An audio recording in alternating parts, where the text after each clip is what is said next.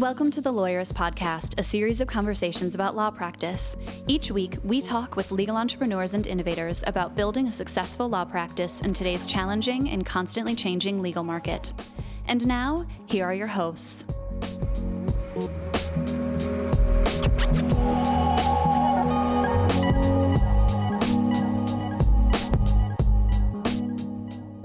Hi, I'm Sam Glover. And I'm Stephanie Everett, and this is episode 255 of the Lawyerist Podcast, part of the Legal Talk Network. Today, we're talking with Dan Pink about why you should charge less after lunch or just not charge by the hour in the first place. If today's podcast resonates with you and you haven't read the Small Firm Roadmap yet, get the first chapter right now for free at lawyerist.com slash book. Today's podcast is brought to you by PwC Insights Officer, Ross Intelligence, SaneBox, and Alert Communications. We wouldn't be able to do our show without their support, so please stay tuned and we'll tell you more about them later on. Hey, Sam. So, you know, we've started talking about mental health more on the podcast, and I have been pleasantly surprised with how many people from the community have started reaching out and sharing their mental health stories with us. Yeah, it's been gratifying to hear. I mean, I've gotten a few messages of thanks for your podcast this morning. I'm going to get help, which is amazing. It is so amazing. But I was, you know, we made this call to people and we said, hey, share your stories with us because we'd love to talk about it more. And now we're, I'm kind of wondering, what are we going to do next with these stories? yeah, uh, people have been sharing, and we asked, but we didn't have a clear idea of how we would want to share those. And so I guess maybe we put that to the listeners how would you like to get them i don't want to this podcast is after all about you know starting managing building successful law practices and to the extent that mental health is a really important piece of that we're going to keep talking about it but I don't want that to overwhelm the podcast either. And I'm not sure that, you know, uh, just hearing story after story is going to resonate with, you know, a ton of people. Although I think hearing stories is important because sometimes one of those stories is the thing that triggers it for you, like it was for me, like it was for apparently lots of other people. So I think that's really important, but we haven't really decided how to share those. So I'd love to hear listeners' ideas about how would you like to hear those stories, what might work for you. And so I guess the best way to do that is maybe to email one of us, yeah. Stephanie at lawyerist.com or sam at lawyerist.com. Yeah, if you've got a story to share or an idea for how we ought to share them, go ahead and let us know. I mean, maybe what we should do is just relate them, you know, ask for people to email their stories and we can relay relay them, and that way we can protect anonymity if people want it. Or maybe people think they would want to read them, or that we should do short segments on the podcast at the end or at the beginning. I don't know. Give us your ideas. We'd love to hear it. So now we've got a brief sponsored conversation with TC Whitaker from PwC Insights Officer, and then my conversation with Dan Pink. Hey everyone, this is TC Whitaker, CEO of Insights Officer. Looking forward to speaking with everyone. Welcome back, TC. So, we've talked about efficiency and we've talked about how data can be what's getting in your way on things like bookkeeping and billing. Today, we're going to talk about metrics and specifically flat fees. So, let's say I'm going to move to flat fees. How do I do that? Do I still track hours in detail? What, how do I know if I'm doing flat fees right? So, great question. And I think a lot of attorneys hate me when I say this to them, but if you are moving to a flat fee model, I am a spoiler and I hate to do this tracking your hours becomes even more critical and more important than it was when you were in the billable hour world. Do I need to be as granular, like, you know, 0.2 hours for drafting an email, or can I track hours in bigger blocks? So I think, and I think it is critically important to continue to be as granular because there can be certain parts of the work that is done on a case where now you can start to think about leverage. So instead of just recording a big block against a client matter and what you've been working on, you can actually look at who inside your firm is working on what piece of work for that type of matter. And why this is so important is because of this concept of leverage. In the billable hour world, you want your highest paid billers to be billing the most hours. In the flat fee world, this changes. It is the exact opposite the people who bill at the highest rates, you want them to be working the least amount of time on these matters. We need to look at what pieces of work can we push down to different staff levels to have those staff prepare the work, do the bulk of the work, and then push it up to the higher, more experienced attorneys for them to review for them to look at. The same thing works with our paralegals. We have our paralegals do more. They then can push that up to us.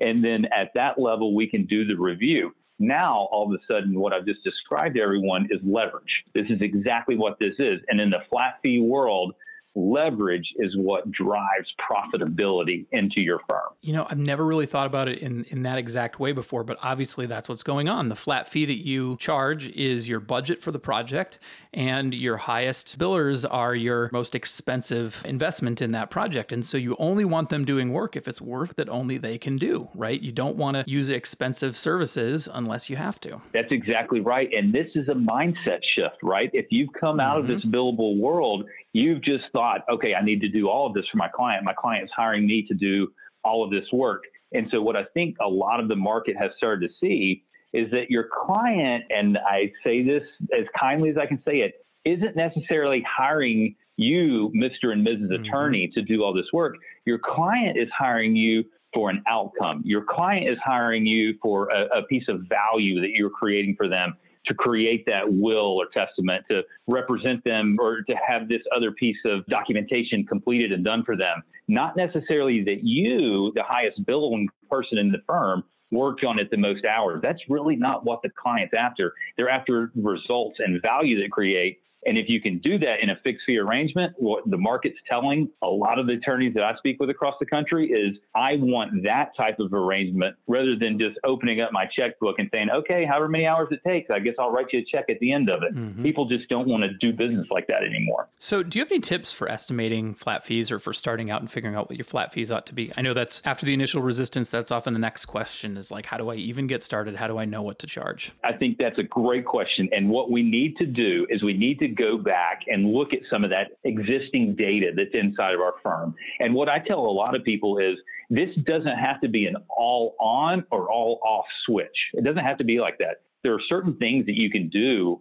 certain types of matters that you can take inside your firm and say, I'm going to flat fee just these types of matters.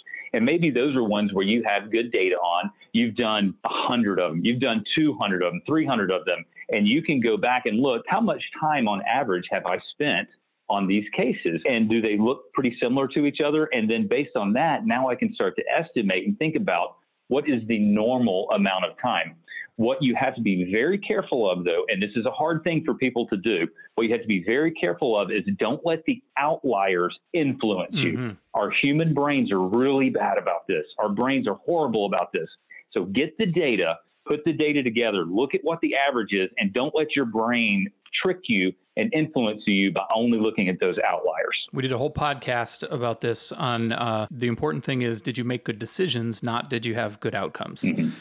so, to learn more about how Insights Officer can help you make good decisions in your firm with good data, with automated bookkeeping, billing, and insights for your firm, visit insightsofficer.com. TC, once again, thank you so much. Yes, sir. Thank you.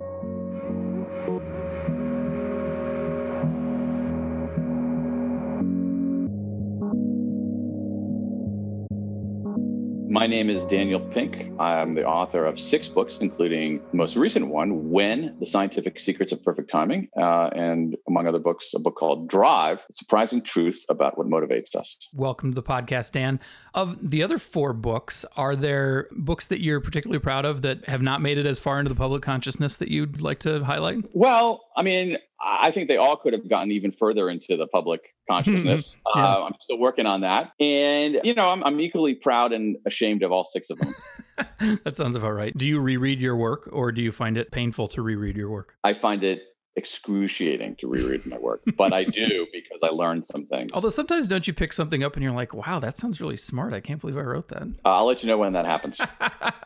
awesome. So you hit my consciousness when you were talking about Drive and when you wrote Drive, in part because I was managing a small firm at the time. I was getting Lawyerist off the ground and thinking about compensation. I must have tried 17 yeah. different compensation models on my poor junior associate at the time. When we heard you talk at the Clio Cloud conference, somebody asked you a question about, you know, if you went back to Drive and was there anything you'd like to correct from that or update from that? And it sounds like maybe there is. So maybe you could remind us of the takeaways from Drive. Yeah. And yeah. tell us your new understanding of, of any of them. So the big idea from Drive, which looked at 50 years of behavioral science, is that a lot of the motivators that we rely on are less effective than we think.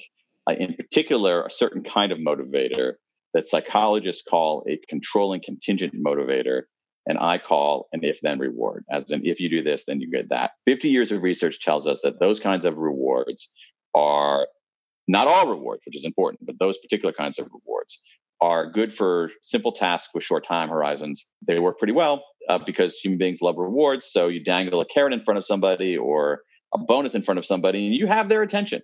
You have their attention in a very fixed, narrow way that can improve performance when the task is relatively straightforward. It's routine, it's algorithmic. It's like if you do this, I'll give you a hundred bucks. Or would that include things like profit shares or well, no, I think like profit shares are a little bit different, but let's okay. let's let's get to that. Uh, it's a really really important distinction, and one of the things about the research and drive is that it is there's nuance to it, and mm-hmm. so let's explore that in a second. So let's take this I this take this if then reward. If you do this, then you get that. The research shows that while they're effective for these kinds of narrow algorithmic kinds of tasks where you can see the finish line, they're actually far less effective than we realize for more complicated tasks with longer time horizons, tasks that require judgment, creative thinking, uh, those those sorts of things. And the reason is the same: that if then rewards, contingent rewards, get us to focus narrowly, and that's good for some tasks, not good for other tasks.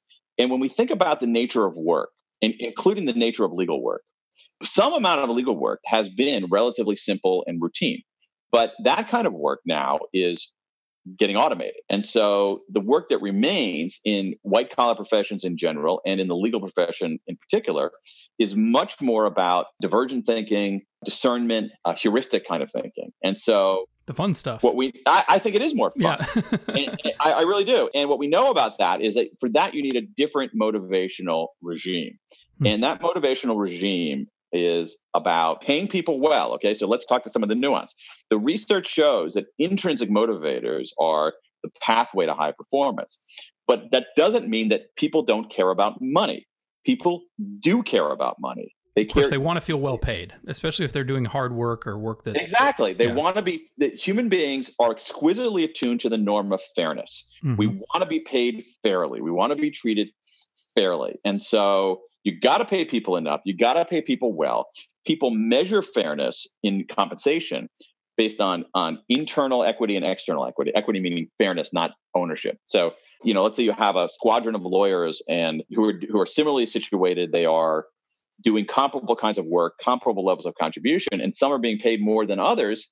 That's unfair. Um, yeah. And so the people who are underpaid become demotivated. If you have a small firm in, I don't know, say Kansas City, and your associates are getting paid significantly less than every other small firm in Kansas City, your associates are going to be demotivated. You can give them all the autonomy, mastery, and purpose in the world, and it's not going to matter because they're going to feel like shit. Precisely, because that money is a threshold motivator. Yeah. You got to get through it, okay? And the mistake that some people have made in looking at this, not so much my book, but the entire body of research, is that money does, intrinsic motivators matter, therefore money doesn't. Right. that is not correct. Yeah, no, no, no. Hold they on. Both, they both matter. So you got to pay. So money is a motivator. You got to pay people fairly. You got to pay people well.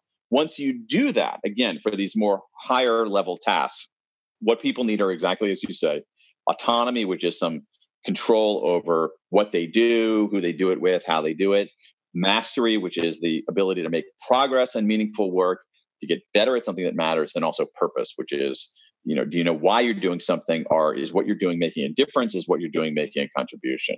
Now let me get at this issue of profit sharing because it's a really good one all right? What the research doesn't say the research doesn't say that variable comp is inherently evil. It hmm. doesn't say that. What it says is that you have to be very careful with it all right? And so one of the things with especially high stakes if then rewards is that it encourages it can encourage the wrong behavior it can encourage behavior that is perhaps deleterious to clients and customers. It can encourage behavior that is cheating, um, that right, where you're trying right. to game, where you're trying to game the system in order to get the reward. What I like about profit sharing as a va- form of variable comp is that there are a couple of things, or two things in particular. One, it's fair. If I've got a firm of five people and together we have increased profits and everybody has pulled their own weight, it is fair to give everybody a piece of the action. It's actually unfair not to do that. At the same time, it's very difficult for one person to game, right? I can lie about my billable hours, right? I can pad my billable hours. But when it comes to the profits for an entire firm, it's very hard for me to to cheat my way there. Yeah. It's just, you know, and, and so healthy base salaries with some amount of profit sharing, I actually don't I, I think that the research tells us are not a problem. But you're thinking of them as just a component of fair compensation. The incentives are autonomy, mastery, and purpose. The profit share is in the nature of fair compensation. Did I get that right? Yeah, it's fair. I'm not sure that lawyers doing challenging work are going to work harder if they have some amount of profit sharing than if they don't. Mm-hmm. Right. Um, I, I, mean, I, I don't know. I mean, you could run that experiment inside of a firm. Good. You could take 10 yeah. associates, you could in, in, and play five of them one way and five of them the other way. I actually think that what you're better off doing is I think that if the only reason that people in your firm will work hard is that they get profit sharing, um, I don't think that's an incentive problem. I think it's a hiring problem. Yeah. I think you've hired the wrong people. Um, and so again, you know, I don't think the research gives us perfectly clear black and white, very doctrinaire guidance. What it tells us is that the design principles are pay people well, pay people fairly, offer autonomy, mastery, and purpose. If you want to offer variable comp, that's not inherently evil, but you got to be really, really conscious of some of the downsides of it. But if you have some variable comp that is simple, difficult to game and for reflecting measures that matter, I don't think it's that bad. The, the one side, and let's talk about, I mean, I, I think it's, a, it's an interesting conversation.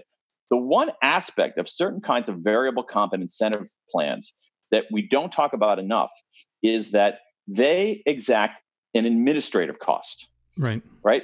If you construct a complicated incentive system, you have to monitor that. you have to administer that you have to adjudicate grievances about that. And that exacts a cost on any firm. And so this is why the principles of making it simple, transparent, hard to game uh, are enormously important if you're going to carve out some amount, if you're going to do something like profit sharing or any other kind of variable comp. It makes a ton of sense. And the output of this, if you if you have fair compensation, if you've motivated people with autonomy, mastery, and purpose, the outcome of that is that you have people who are motivated to do well and they're motivated in a way that is likely to result in them being able to do their best work, which matters a lot for knowledge work jobs like law or programming yeah. or design. What kinds of jobs in a firm or a normal small business might that not matter so much for? I think those kinds of jobs are falling by the wayside. Yeah. Uh, so, so for instance, at one point, 100 years ago, I worked as an associate at uh, summer associate at a law firm. And uh, I remember this law firm in New York, and they had um, this. I'm, I'm showing my age here. Is that they had this room full of word processors when I say word processors, I mean people yep. who were working at because at the time, like not every lawyer had a computer on her desk, and mm-hmm. so so these are people who like you could you could like draft something you know by hand. I mean, you know, I, I didn't I personally didn't do this because I was obviously young, but some of the older lawyers at the time would like draft things by hand and then hand these sheets of paper to individuals who would then type them up onto these newfangled computer things. And so so for that kind of work, I mean, I think there it's like if you pay people for accuracy and speed, you're probably going to get better work done because it doesn't require a huge amount of judgment or right. Uh, judgment or discernment. And so, but but again, if you look at the, the, mistake that a lot of the labor forecasters made at that time was that you know we would be our own word processors, our own data entry clerks. That those weren't going to be jobs. That those were going to be things that we did as, that all white collar workers did as part of their own jobs. Right. Uh, and so a lot, I think a lot of the things that are very rote and routine are becoming automated. I don't know. What would you say is something within a law firm that is more rote and routine? Maybe something like I don't know. Maybe like the bookkeeper or the, but I don't. I don't even know. Like you know, because I, I like to explore in the kinds of books that you write. There's often, you know, it feels like a, a way of looking at at the world, but it's really a way of looking at a piece of the world. And so I like exploring those edges. Like the founders of Basecamp, we had um, yeah. we had Jason Fried on to talk about, you know, their workflow and I was like, come on, does your accounting department use this? And he was like, no, it doesn't actually apply to them. So I, I always just like to explore with authors where doesn't this apply? And so that's that was my motivation yeah, for asking. Yeah. I mean, I, I, think that I mean it's an interesting question. So I think that if you think about bookkeepers and accountants within a law firm, first of all, you know, a lot of accounting bookkeeping has become automated. So what the people right. who are bookkeepers are doing actually requires some more judgment these days. That's they're not too. simply adding up. They're at, they're not simply they're not putting on green eye shades and and putting their, you know, running their ruler under a, a column of figures and adding. it's not just data entry anymore. Right. I, you know, and so and so a lot of what they're doing is actually higher level work. I think that the task there is to hire good people, pay them fairly, and then you can you can apply some measure of you, you can apply autonomy master and purpose to jobs that are a little bit more routine. Yeah, it's not going to harm them. well, I mean, I mean, like like autonomy is, is a mixed bag. Like for instance, like sure, you don't want to say, oh, you're an accountant, you have the autonomy to deviate from generally accepted accounting practices. No, nope, you don't have that. right, right. Um, oh, you're a bookkeeper, you have the autonomy to do our books in base 12 rather than base 10. No, that's not allowed. But what you can do, especially in that kind of work is you can go into uh, i think one of the most useful things that comes out in the research is explain to people why they're doing what they're doing. So the reason we need you to be so first of all bookkeeper we're going to pay you well uh, we're going to give you a sense of mission and part of the team. Your ability to keep the books is actually a big part of our ability to serve our clients well. That part of our capacity for service our clients well is getting a good sense of what we're doing and, and whether we're billing fairly et cetera et cetera uh, you can give people uh, some amount of sovereignty over crafting their what's called job crafting, which is built on the work of Jane Dutton and Amy Wrzesniewski. Some very powerful work showing that in jobs that superficially seem low autonomy, if you give people some ability to craft the job in a way that's meaningful to them, uh, that can be very powerful in motivating people and reducing attrition and restoring a sense of meaning and purpose. For sure. So we need to take a quick break to hear from our sponsors. And when we come back, we're going to talk about why you should charge less after lunch. So we'll be back. With Ross Intelligence, lawyers conducting legal research leverage AI to get to the heart of legal issues fast. Ask a query in natural language on the Ross Legal Research platform, and Ross will return on point case law. Attorney Jonathan Udoka says he's able to use Ross as though it were a first year associate doing top flight legal research. At $89 a month, Ross is not only fast and intuitive, it's also affordable. See what Ross can do. Go to rossintelligence.com slash lawyerist today and get a 14 day free trial. Use the promo code lawyerist for 10% off your first year subscription. Longtime podcast listeners and lawyerist readers know that Sam and I get pretty excited about email productivity tips, but we know that most people don't have the time or energy to be email productivity nerds like us. So it's great that SaneBox will take care of fixing your inbox for you. I've used SaneBox for a while now, and it automatically organizes your incoming email into smart folders so you don't have to be overwhelmed by a busy inbox and don't have to see important client emails next to junky coupon offers, distracting you from the work you need to do. Best yet, SaneBox learns with you, so if you find it put something in the wrong folder, just move it, and SaneBox will automatically learn your preference. It also has nifty features like Sane Black Hole, where you can drag messages from annoying senders you never want to hear from again. It's so simple, you won't need to learn anything to use it. It just takes care of everything itself. SaneBox works directly with every single email server or service that has ever been created, so it will definitely work for you. Get a free two-week trial and a $25 credit by visiting sanebox.com slash lawyerist today. That's S-A-N-E-B-O-X dot com slash lawyerist. A legal only call center, Alert Communications has been helping law firms and legal marketing agencies with new client intake for over 50 years. Alert responds to and captures all leads for your law firm efficiently using their highly trained intake specialists and software solutions. They work 24 7, 365 as an extension of your law firm in both English and Spanish. Alert strives to set best practice standards within the mass tort legal community by using ethical ideals, in turn, elevating the quality of client services and earning the trust of attorneys. To find out how Alert can increase your mass tort or class action lead conversion rates, call 844 My Intake or find them at alertcommunications.com. Okay, we're back. So, Dan, uh, that got a burst of laughter out of you, and it makes me chuckle too. It was a provocative thing that you said during the Clio Cloud conference. And before we get to that, I think you need to introduce us to the concept of timing and explain to us why you think it's so important and we should stop chuckling about presentations after lunch and how snoozy we are and start actually planning around that. So, well, here's what we know. So, we tend to make our decisions about timing, the gamut of timing from what we do at different times of day to how we sequence things to how conscious we are of beginnings and middles and ends. We tend to make those decisions in a very sloppy, intuitive way. We make them based on default settings. We make them based on you know, intuition and instinct. Most of us have some idea of when is the best time to when we're most productive, right? Like I've always had this idea I'm most productive in the morning, but I've never actually like done much to sculpt my day around that. Yeah. Okay. So that's interesting. So that's an intuition, and, and intuition sometimes guide us in the right direction, but many times they don't. Uh, and what I'm saying in this book is that we don't need to use intuition because we have this incredible body of science across multiple disciplines that give us actual evidence to help inform our when decisions. Mm-hmm.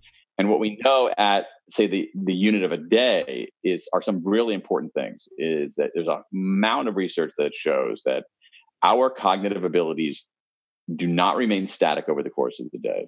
Our brain power changes over the course of a day. Our brain power changes in significant can change in significant ways so that the difference between our daily high point and our daily low point can be massive. And uh, the way to sculpt your day, as you say, is depends in part on what what your chronotype is. That is, are you you know are you natively an early morning person, a late night person, or somewhere in between? and the kind of job that you're doing. So, as a shortcut, I'll just say there is an abundance of science to back this up that you you are cognitively different at different times of the day. Period. And if people want to see that, you've got some great talks on YouTube that people can watch or, you know, pick up the book because you should. Sure. Do you have a favorite example, though, that, to kind of illustrate this? Like the earnings reports was the one that kind of stood out in my memory. But um, Oh, interesting. But do you have a favorite example of timing and how it matters? To me, one of the most compelling is a study of uh, Danish standardized tests. Mm. Mm-hmm. So, you know, in Denmark, students take standardized tests. Uh, they take them on computers rather than on pencil and paper bubble forms. But the typical Danish school has more students than computers. So on testing day, every student can't take the test at the same time. So the students are randomly assigned to take the test at different times of day. Uh, so that leads us to what's called a natural experiment, that we have what, what looks like a randomized controlled trial, but it actually happened in real life. And in this case, in Denmark, it happened at a massive scale 2 million hmm. Danish test takers. So this is some work done by Francesca Gino at Harvard Business School along with a couple of Danish researchers. So they looked at 2 million test scores from Danish students, again, where students are randomly assigned to take the test at different times of day. Uh, and it turns out that there's a material difference in scores between students who take the test early and students who take the test late. That taking the test in the afternoon, the kids who took the test in the afternoon scored as if they'd missed two weeks of school. Which is just um, like now that is a lot. Yeah, it's crazy. Crazy. Well, I mean, it's crazy for a whole host of reasons. I mean, it's it's actually kind of terrifying in a way. Yeah. Because especially here in the United States, we use standardized tests as a policymaking tool, right. and that to me says, "Whoa, uh, that might be a less effective policymaking tool than we think if we have that kind of variance based on something like time of day." I think what's even more alarming is that schools will make decisions about individual students based on their standardized test scores. And so, if you have a kid who scores low her in the afternoon and you make a decision about the course of her academic program based on that score when if she had been randomly assigned to take a test in the morning she would have scored higher that's alarming right. to me and as you say there is amount of evidence showing this that that you know there's some experimental evidence showing jurors make different decisions in the afternoon versus in the morning Judges make different sentencing decisions yeah yeah the, the healthcare examples are chilling so that never meet with your doctor in the afternoon right well I, I wouldn't go I, I, seriously would not go to an important doctor appointment in the afternoon uh, if I could avoid it. I would not go to a discretionary hospital. I will not go to a discretionary hospital visit in the afternoon if I can hmm. avoid it. There, I think the evidence is overwhelming. I don't even think it's a close call. Uh, if you look at things like anesthesia errors, four times more likely at 3 p.m. than at 9 a.m. Uh, there was just a paper that came out uh, maybe two months ago about how doctors in afternoon appointments are much more likely to prescribe opioids than they are in morning appointments. Uh, we've seen that. Uh, Jeff Linder did research showing that doctors are much more likely to prescribe unnecessary antibiotics in afternoon appointments versus morning appointments. I mean, again, if across the whole needles, realm knives, or or drugs, don't do it in the afternoon. but also, you know, just even in terms of like, even in terms of like just this general judgment, like people, like many people, not all people, but many people are less mentally acute in the afternoon than they are in the morning. So, like, I would go to a routine teeth cleaning in the afternoon. Sure. I, I wouldn't be too worried about that. But when it comes to something that's actually pretty significant about my health, or the health of someone I care about, no freaking way. So the good news, though, is that the day has a fairly predictable and regular pattern to it, and you've been able to uh, analyze that and extrapolate some learning about when you are good at certain things and what kinds of tasks you should allot to different parts of the day. So, um, what's the rhythm? The rhythm is uh, we see again. Uh, I'll spare you all the evidence of this, but what we see across a number of different methodologies and disciplines is that in general, our mood, our mood and our performance move through three stages: a peak, a trough, recovery. For about eighty percent of us, people who are either have an have a morning chronotype, that is, they they typically wake up early and go to sleep early, or are kind of in the middle. The pattern typically goes in that order: peak early in the day, trough in the middle of the day, recovery later in the day. For people who are night owls, people who have an evening chronotype, uh, it's much more complicated. But they hit the key with them is that they hit their peak much later in the mm-hmm. day. You know, uh, early evening, middle of the evening, late in the mm-hmm. evening. Um, and so, and, and, what we see is that during the peak period, uh, people perform better on analytic work. That is work that requires heads down focus and attention. So it'd be something like writing a brief. Your, your deep work time is morning time. Yeah, yeah. The work that work that benefits from focus. Mm-hmm. Uh, the key attribute of the peak is that that's when we're most vigilant.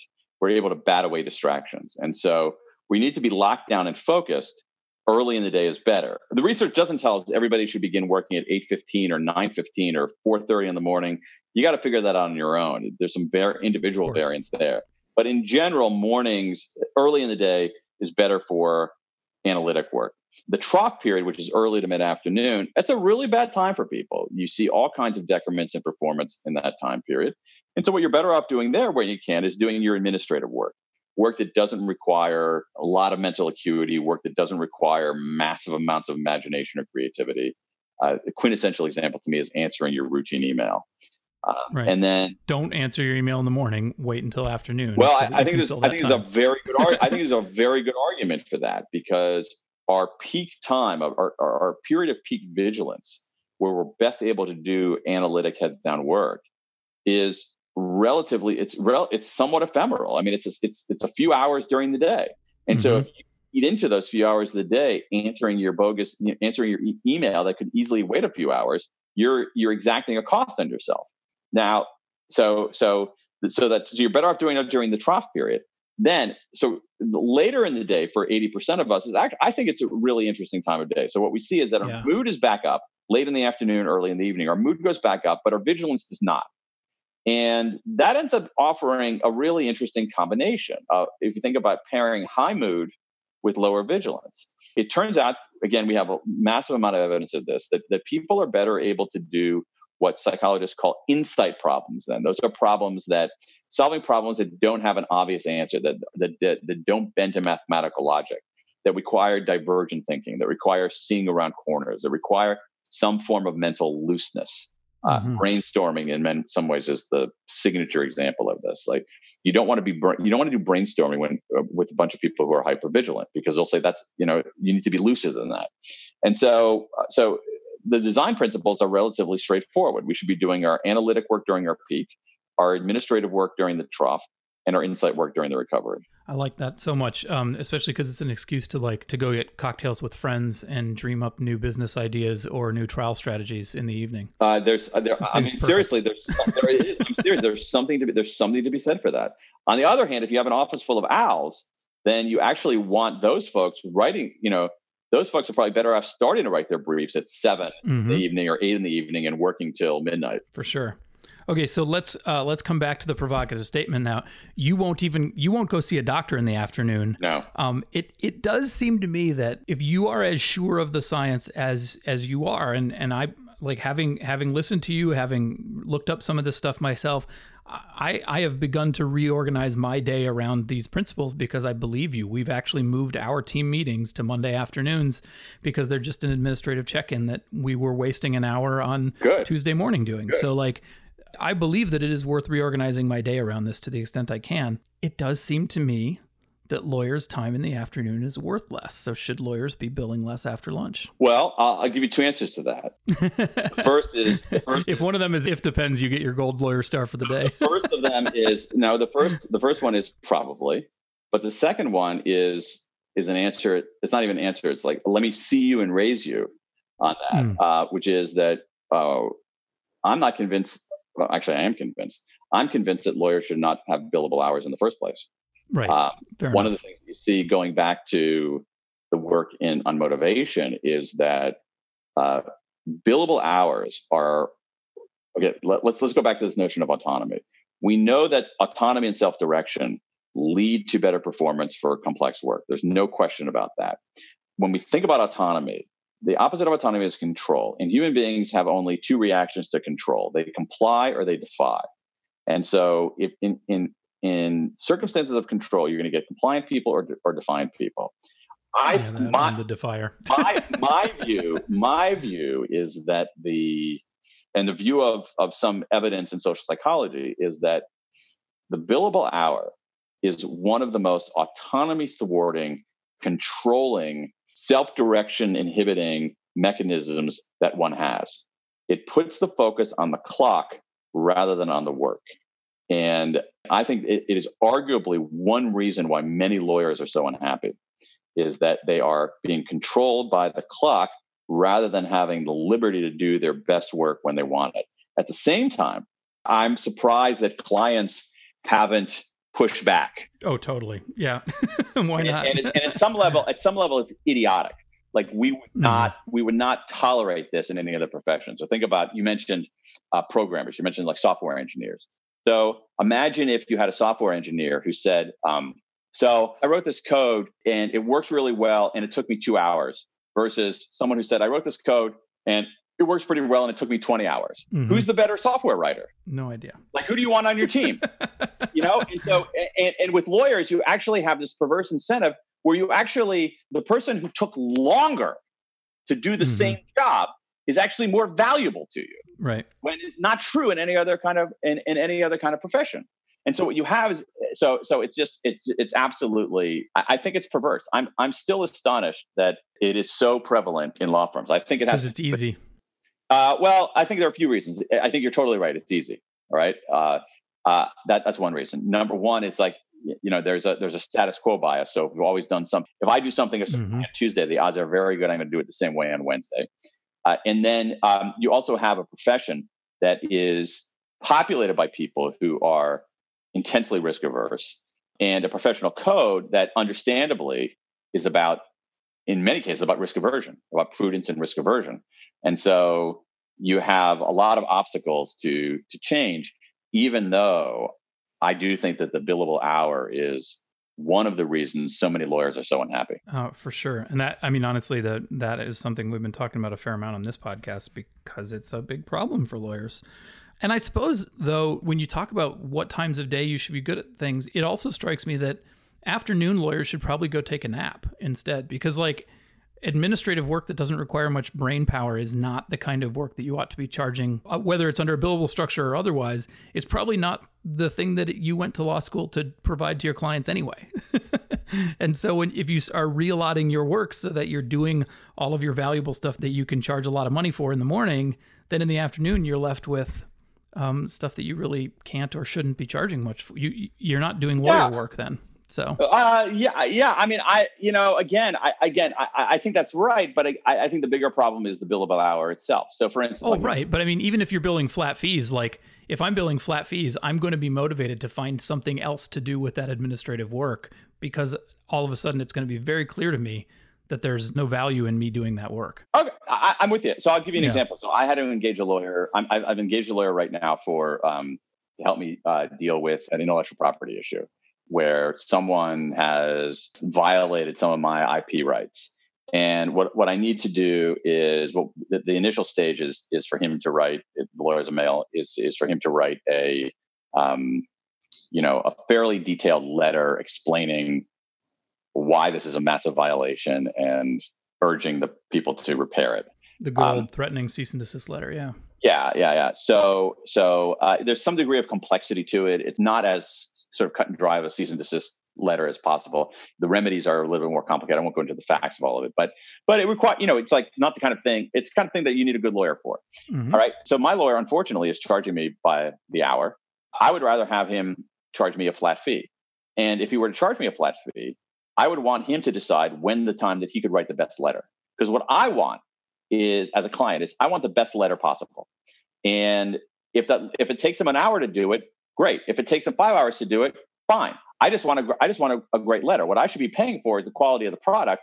I should be paying for the output rather than the input. Again, right. I'm not the first person to say this. This is not rocket science that I'm talking about. But I think, I think what amazes me is how persistent this archaic practice of the billable hour is, how stubborn it is, how difficult it is to erase. Yeah, for sure. No, I'm. Uh, I. You're not going to find any objections from me. I'm. We're on the same page there. Dan, where should our listeners go to learn more about your work, to, to read more about the science we've we've alluded to, but haven't laid out there? Part of me wants to just beat people over the head with it so that they know how real it is. But we should probably send them somewhere else. Is the book the best place, or or your website, or where would you like people to go? Well, I mean, if you're interested in looking at some of the science, and then again, what I'm what I'm trying to do in this in these books, both books we've talked about, in fact, both Drive and When, is say, let's examine these bodies of science and let's try to take what we learn from the science and apply it to our everyday lives. So the books are a mix of the science and the application. And I think those are the best sources for people who want to learn more about these particular topics. That said, I also have a website uh, where there are all kinds of free resources and videos and things like that if people want to you know snack rather than you know buy the happy meal. Very cool. Well we'll stick the link to your website as well as the links to your to your oeuvre in the show notes so people can click over and find it. Dan thanks so much for being with us today and thanks for all your work. It's really helped illuminate a lot of things for a lot of people so i appreciate it. Oh, i appreciate that. Well thanks for having me on the podcast. Are you interested in implementing the ideas you've heard on today's podcast into your law firm? Could you use a little help Hey guys, it's Stephanie, the VP of Community Success here at Lawyerist, and I'd love to help you tackle your business or take it to the next level. Head over to go.lawyerist.com backslash start to sign up for a quick call with me, and let's talk about how Lawyerist can help you create your best law firm.